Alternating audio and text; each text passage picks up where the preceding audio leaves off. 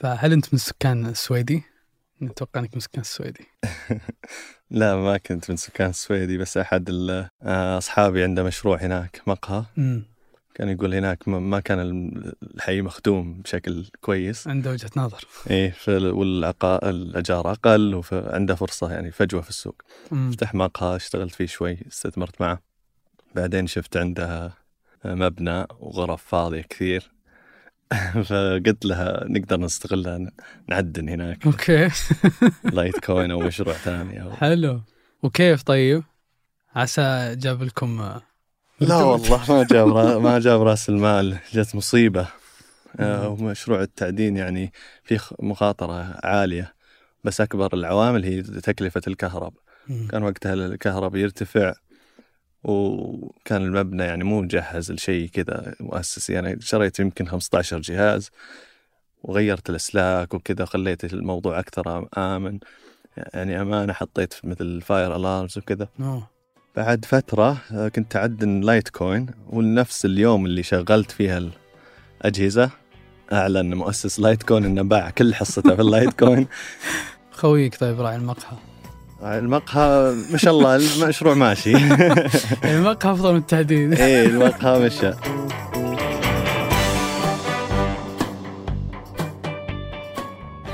هذا بودكاست الفجر من ثمانية، بودكاست فجر كل يوم نسرد لكم فيه سياق الأخبار اللي تهمكم. معكم أنا فارس برزان.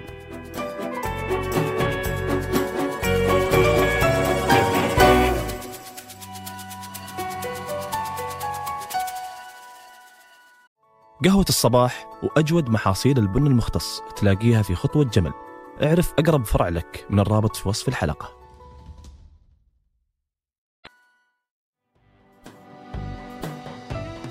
في واحد وثلاثين أكتوبر ألفين وثمانية نشر ساتوشي ناكاموتو ورقة علمية يقترح فيها نظام دفع إلكتروني جديد، وكان في أول سطورها تطوير نسخة ند لند بشكل كامل من النقد الإلكتروني، تسمح بعمليات الدفع الإلكتروني بدون الحاجة لأي جهة مركزية تنظم هذه العملية. والاسم اللي اختاره الأول عملة بهذا الشكل الجديد كان Bitcoin. A nine-page white paper containing the first ever mention of Bitcoin, calling it a peer-to-peer. الاهتمام ببيتكوين بأول سنينها كان ضعيف، وإلى ألفين وأربعة عشر كان عدد المحافظ اللي تستخدمها حول العالم ما يوصل مليون، سعرها في وقتها في حدود خمسمائة دولار. لكن بالسنين اللي بعدها وبنهاية ألفين وواحد وعشرين وصل عدد المحافظ إلى ثمانين مليون، وتجاوز سعرها ستة وستين ألف دولار. ومع الاهتمام الكبير فيها طلعت منصات مثل باينانس و إف تي إكس و رين عشان يسهلون شراء وبيع البيتكوين وباقي العملات المشفرة. لكن من الفترة الأخيرة وصلت المنافسة بين بعض هذه المنصات لمستوى حرب مفتوحة بينهم. Massive transfer of twenty-three million F T T tokens inside cryptocurrency exchange F T X filed for chapter eleven bankruptcy today, and we certainly have some crazy news going on in the cryptocurrency. الحرب اللي صارت بين باينانس وإف تي إكس وإفلاس إف تي إكس بعدها سببت اضطرابات ما قد شفناها قبل بسوق العملات المشفرة، فأكثر من شركة بالمجال أعلنت إفلاسها، وأغلب العملات في نزول مستمر. وهذا الشيء خلى الناس يتساءلون، هل بتقدر العملات المشفرة تتجاوز هذه المرحلة، ولا بتكون المشكلة اللي القطاع مو بقادر يتعافى منها؟ عشان نتكلم أكثر عن الموضوع معي اليوم الشريك المؤسس لمنصة رين، عبدالله المعيقل. يا أهلا وسهلا. مرحبا بك. بين ثمانية وعشرة نوفمبر بيتكوين فقدت تقريبا ربع قيمتها، ونزل معها أكيد باقي العملات المشفرة، وكلها بسبب التطورات الأخيرة بالسوق. فودي أفهم الصدق وش اللي صار بالضبط من البداية. إيه، هذه السنة ألفين واثنين وعشرين بشكل عام كان كل السوق في نزول، وكان فيه أزمات مختلفة، بس صار أكبرها الأزمة المؤخرة هذه مع إف تي إكس. م. إف تي إكس كانت شركة عندها كيان في البهامز، وكانت تتصرف بأموال العملاء بشكل غير مقبول، يعني كانت تستثمر أموال العملاء، كانت تتداول به، تستخدم الرافعات، فما حد كان يدري عن هذه المعلومات إلا مؤخرا بعد ما صارت أزمات مختلفة اللي وضعهم في موقف محرج، بعد ما تسربت بيانات القوائم المالية تبعهم، أو بالأصح القوائم المالية التابعة لمكتب التداول تبعهم ألاميدا ريسيرش. وكانوا يعني المؤسس للمنصة هذه إف تي إكس كان ينشر في الإعلام أنها بطل وأنها من أسرع ناس وصلوا للملياردية. يعني كانوا يقولون أنه هو الوحيد اللي عمره في العشرينات وصل يعني من أغنى الناس في العالم غير مارك زوكربيرغ اللي مؤسس فيسبوك قبل.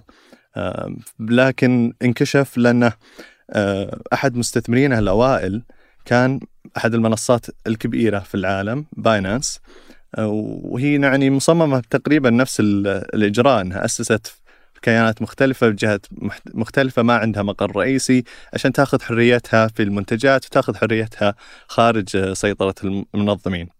أه استثمرت معهم، بعدين بعد س... قبل سنة ونص طلبت طلبوا منهم التخارج من استثمارهم. فالخطأ الكبير الاستراتيجي اللي ارتكبه إف تي إكس أه أو سام مؤسس إف تي إكس أنه دفع لهم أه أرباحهم للتخارج، شرى حصته منهم بعملته هو إف تي تي. هذا أدى أن المنافسة الأول باينانس يملكون نصف مليار دولار أو مليار, مليار دولار من عملات مختلفة، نصف مليار منها من عملته هو ال إف تي تي. بعد ما طلعت القوائم المالية اكتشفوا أن عند المنصة هذه عندها إف تي إكس عندها ديون عالية، ومكتب التداول عندهم كان يستخدم قروض من المنصة وأخذ أموال العملاء كقرض، وكان يستخدم العملة إف تي تي للضمان أو الرهن. فباينانس اكتشفت الموضوع وأعلنت في بداية نوفمبر هذا قبل كم أسبوع أنها بتبيع كل حصتها خمسمائة مليون وفوق على ما أظن من ال إف تي تي، وهذا سبب أزمة لأنه طرح العملة التابعة على منصة إف تي إكس وكان عندهم وكانوا يستخدمونها كرهن أو رهن أو ضمان، فما كانوا يقدرون يدفعون الديون التابعة لهم، أه وسبب ناس يسحبون أموالهم كثير من إف تي إكس.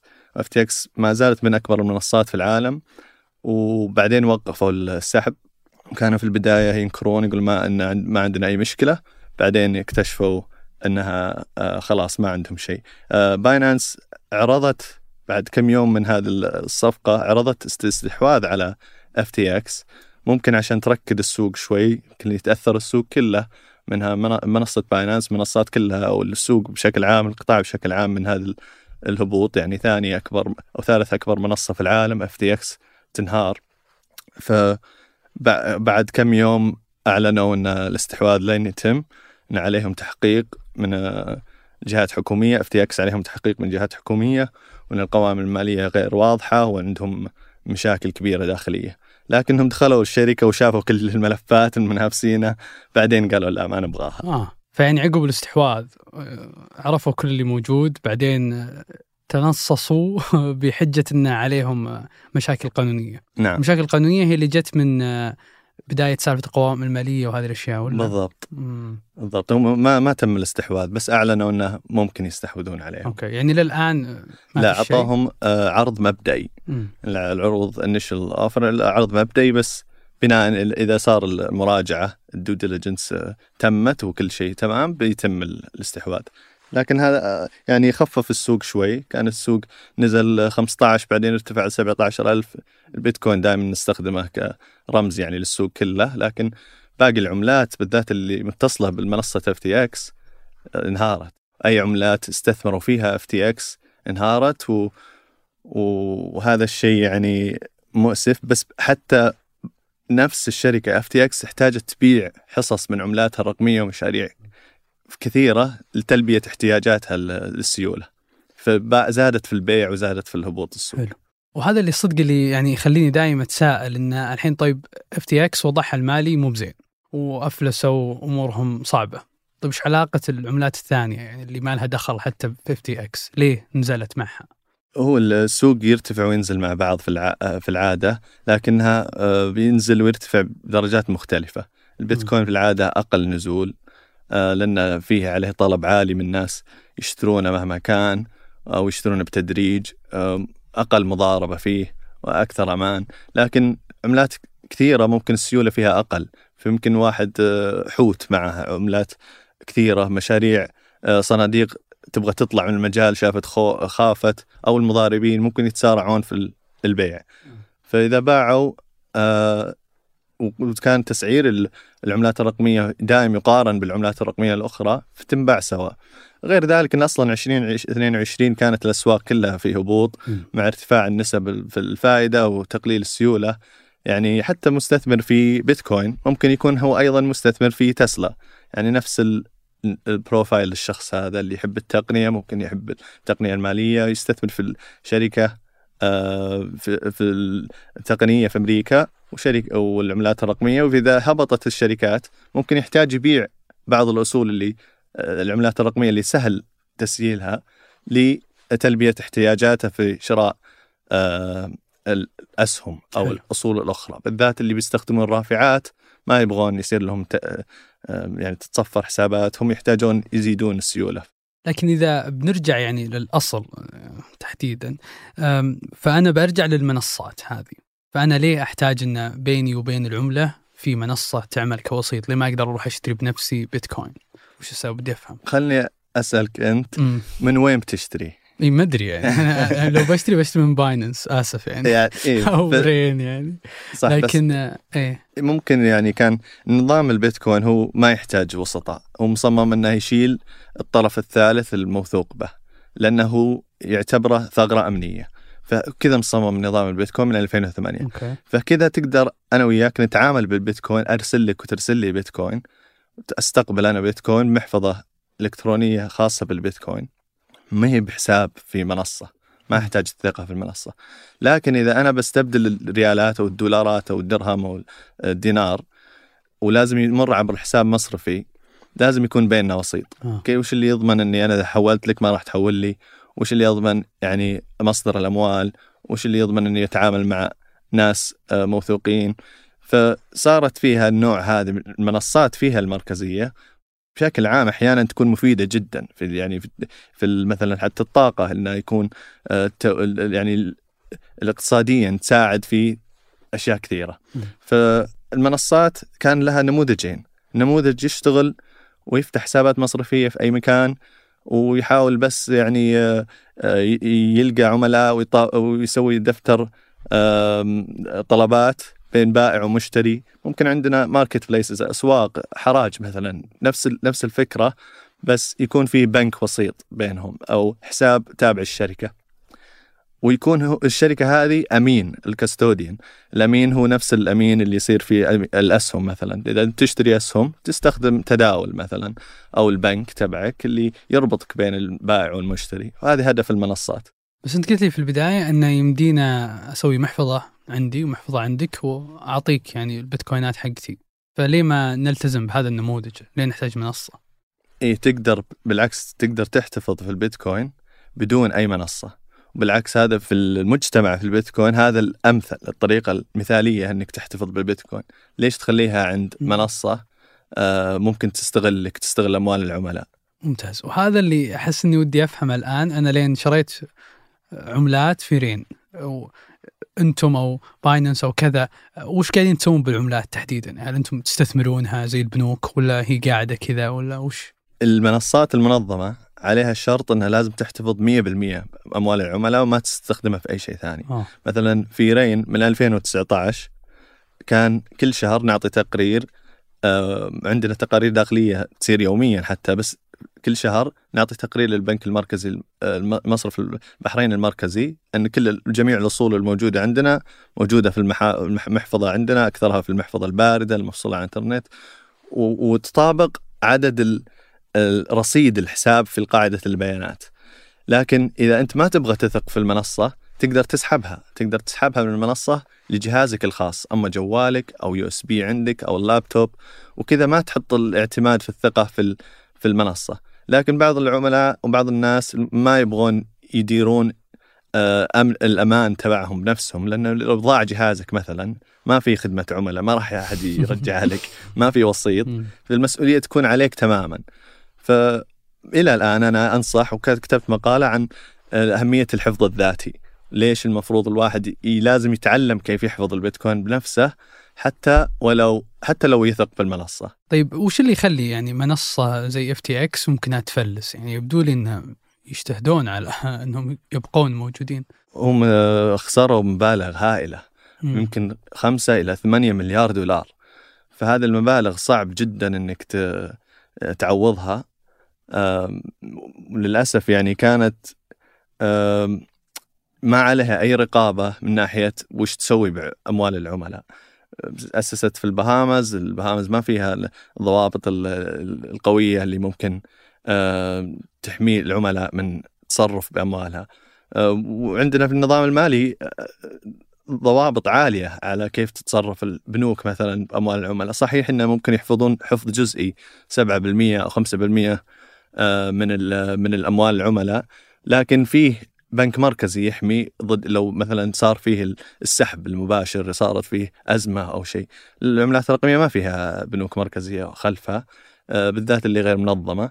بس أحيانا إذا شافوا يعني إذا ما المنصات ما شافت مقر لها، تروح تأسس مكان سهل، وكذا تقدر تطرح منتجات أخطر ولكن تربح منها أكثر، مثل الرافعات مية مية ضعف عشرين ضعف.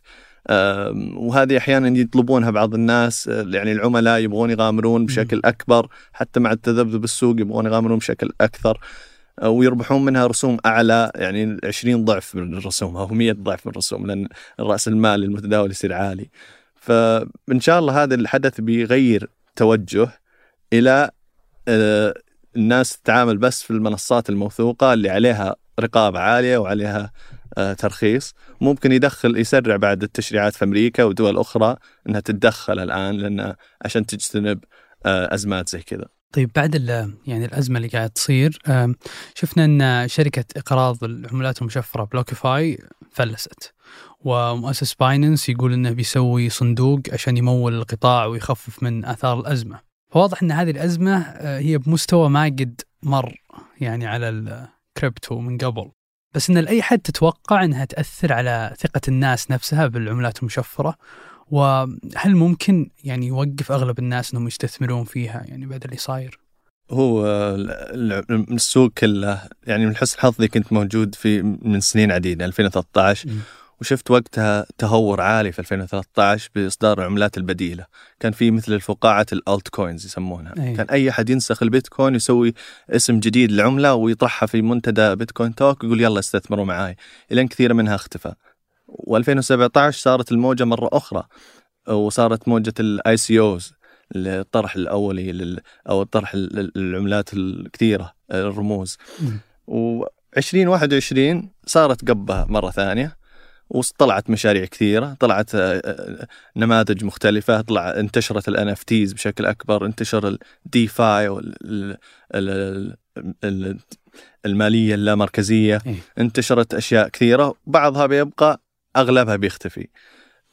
بس لأني شفت الموجات هذه أعرف أن هذه مو بأول مرة نشوف أن يطلع مثلا إعلام يقول خلاص المجال هذا مات.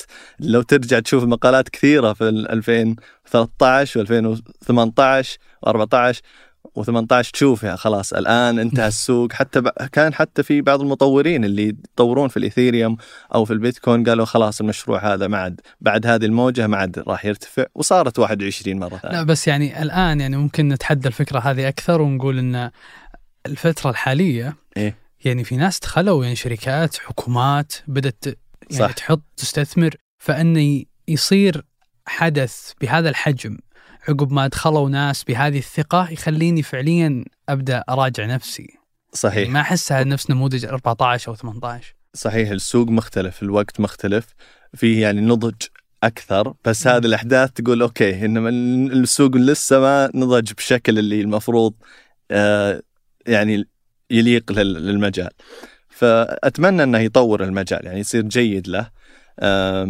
بعض الناس ما راح يرجعون من السوق، بعضهم ممكن دخل بتهور يبغى يربح بشكل سريع، دخل بعملات مجهولة، استخدم رافعات، صفر حسابه، منصات يعني عالمية يعني مختلفة. لكن البعض اللي حاول يدرس الموضوع بشكل تقني أو اقتصادي بالذات البيتكوين أتوقع يبقى موجود، يعني بالذات اللي يقرأ عن المجال ويدرس الموضوع أنه أوكي ما تغير شيء. نظرية البيتكوين موجودة إلى الآن أن الأموال بتكون الحكومية بتكون سهلة بشكل مستمر، حتى لو إذا صار أزمة مثلا في عشرين أربعة وعشرين ممكن تسهل البنوك المركزية الأموال مرة ثانية وتضخ كميات إضافية ويرجع البيتكوين يتعافى.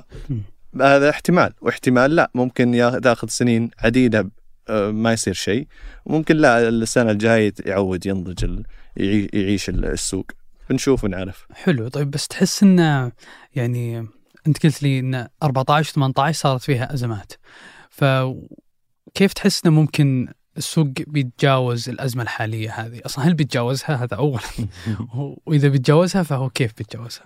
يعني أتوقع هذه القصة حقت إف تي إكس بيطلع عنها فيلم وثائقي في نتفليكس والقصة لسه ما انتهت، آه بيكون لها آه تكملة وبيكون لها معلومات إضافية آه بتطلع خلال الشهور الجاية. ممكن حتى في شركات مفلسة ما بعد أعلنت أنها أفلست، بلوك فاي مثلا أفلست لأنها إف تي إكس حاول يستحوذ عليها، واستحوذ عليها ممكن بأموال العملاء وربط أنظمتهم سوا.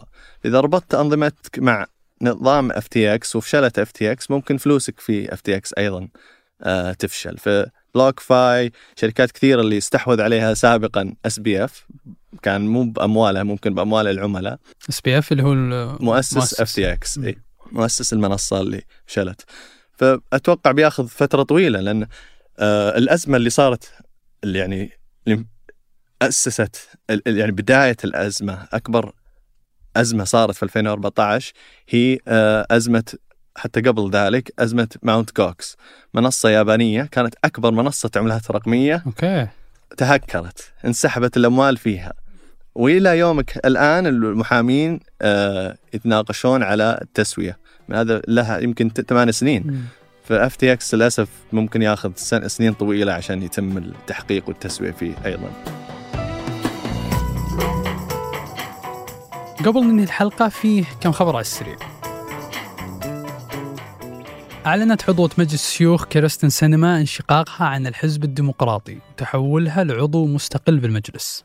هذا الإعلان جاء بعد فترة بسيطة من انتهاء الانتخابات النصفية للكونغرس، واللي قدر فيها الحزب الديمقراطي يوصل واحد وخمسين مقعد مقابل تسعة وأربعين للجمهوريين قبل انشقاق سينما، واللي هو مو مؤثر على أغلبية الديمقراطيين بالمجلس، لكنه بيصعب تمرير قوانينهم أكثر. وفي تقرير جديد من فيزا، مجموع المدفوعات من السياح في كأس العالم الحالي تجاوز النسختين السابقة، ألفين وثمانية عشر في روسيا وألفين وأربعة عشر في البرازيل، رغم تقييدات بيع الكحول في النسخة هذه. وبحسب التقرير في ترتيب مدفوعات السياح، الدول الأعلى هم أمريكا والمكسيك والسعودية. وهذا الأسبوع أعلن الملياردير الياباني يوساكو ميزاوا عن اختياره ثمان فنانين بيروحون معه برحلته السياحية الجاية حول القمر.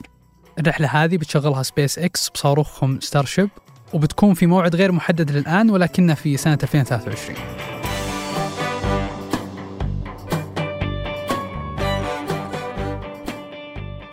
أنتج هذه الحلقة عمر العمران، وقدمتها أنا فارس فرزان، وراجعتها سحر سليمان، وحررها محمود أبو ندى. نشوفكم بكرة الفجر.